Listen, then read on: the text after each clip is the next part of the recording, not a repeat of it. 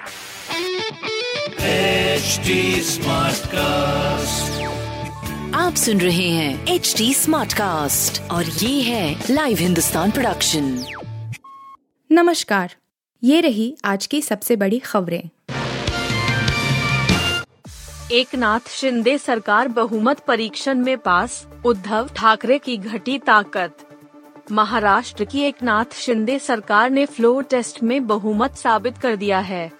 इसके साथ ही उद्धव ठाकरे की शिवसेना के मुकाबले शिंदे सेना ने सत्ता के फाइनल में भी जीत हासिल कर ली है। बहुमत परीक्षण से इस बात पर मुहर लग गई है कि फ़िलहाल एक नाथ शिंदे सरकार को कोई खतरा नहीं है। उनकी सरकार के समर्थन में कुल एक वोट पड़े हैं, जबकि निन्यानवे वोट विरोध में पड़े। इससे पहले रविवार को स्पीकर के चुनाव में भी भाजपा और एकनाथ शिंदे गुट के प्रत्याशी राहुल नार्वेकर भी इतने ही वोट हासिल करके जीते थे। ज्ञानवापी मामले की मेरिट पर वाराणसी की जिला जज की अदालत में सुनवाई टेल आए। काशी विश्वनाथ मंदिर से सटी ज्ञानवापी मामले की मेरिट पर वाराणसी की जिला जज की अदालत में सोमवार को सुनवाई हुई। तीस मई को अदालत ने मुस्लिम पक्ष की दलीलें सुनने के बाद 4 जुलाई तक के लिए सुनवाई टाल दी थी। आज भी मुस्लिम पक्ष के वकील ने दलीलें पेश की। इसके बाद अदालत ने 12 जुलाई तक के लिए सुनवाई टाल दी है। उस दिन भी मुस्लिम पक्ष अपनी दलीलें रखेगा। सुप्रीम कोर्ट के आदेश पर जिला जज की अदालत में हो रही सुनवाई में सबसे पहले सिविल प्रक्रिया संहिता आदेश शून्य सात नियम ग्यारह पर मुस्लिम पक्ष के वकील अभ्यनाथ यादव को दलील पेश करने का मौका मिला है।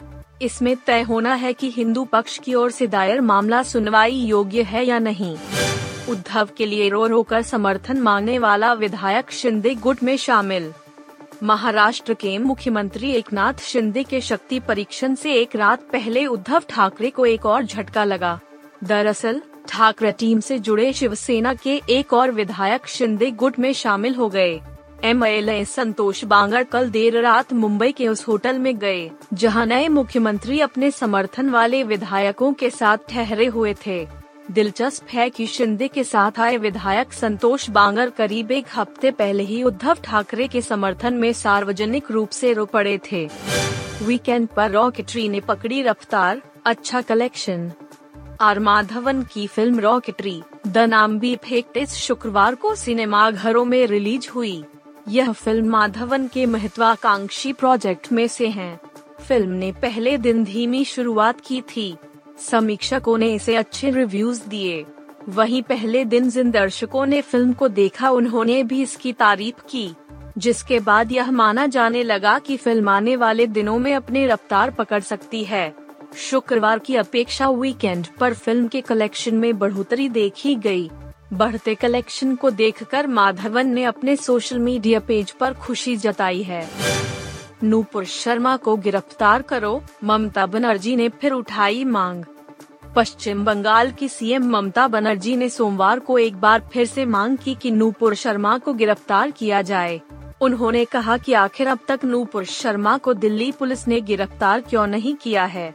उन्होंने कहा कि पैगंबर मोहम्मद पर टिप्पणी से जुड़ा विवाद भाजपा की ओर से रची गई साजिश का नतीजा है, जिसके तहत वह देश के लोगों को बांटना चाहते हैं।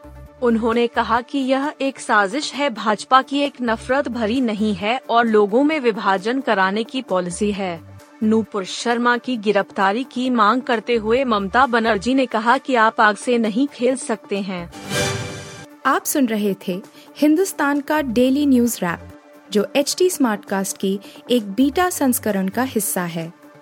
आप हमें फेसबुक ट्विटर और इंस्टाग्राम पे एट एच टी या podcasts@hindustantimes.com पर ईमेल के द्वारा सुझाव दे सकते हैं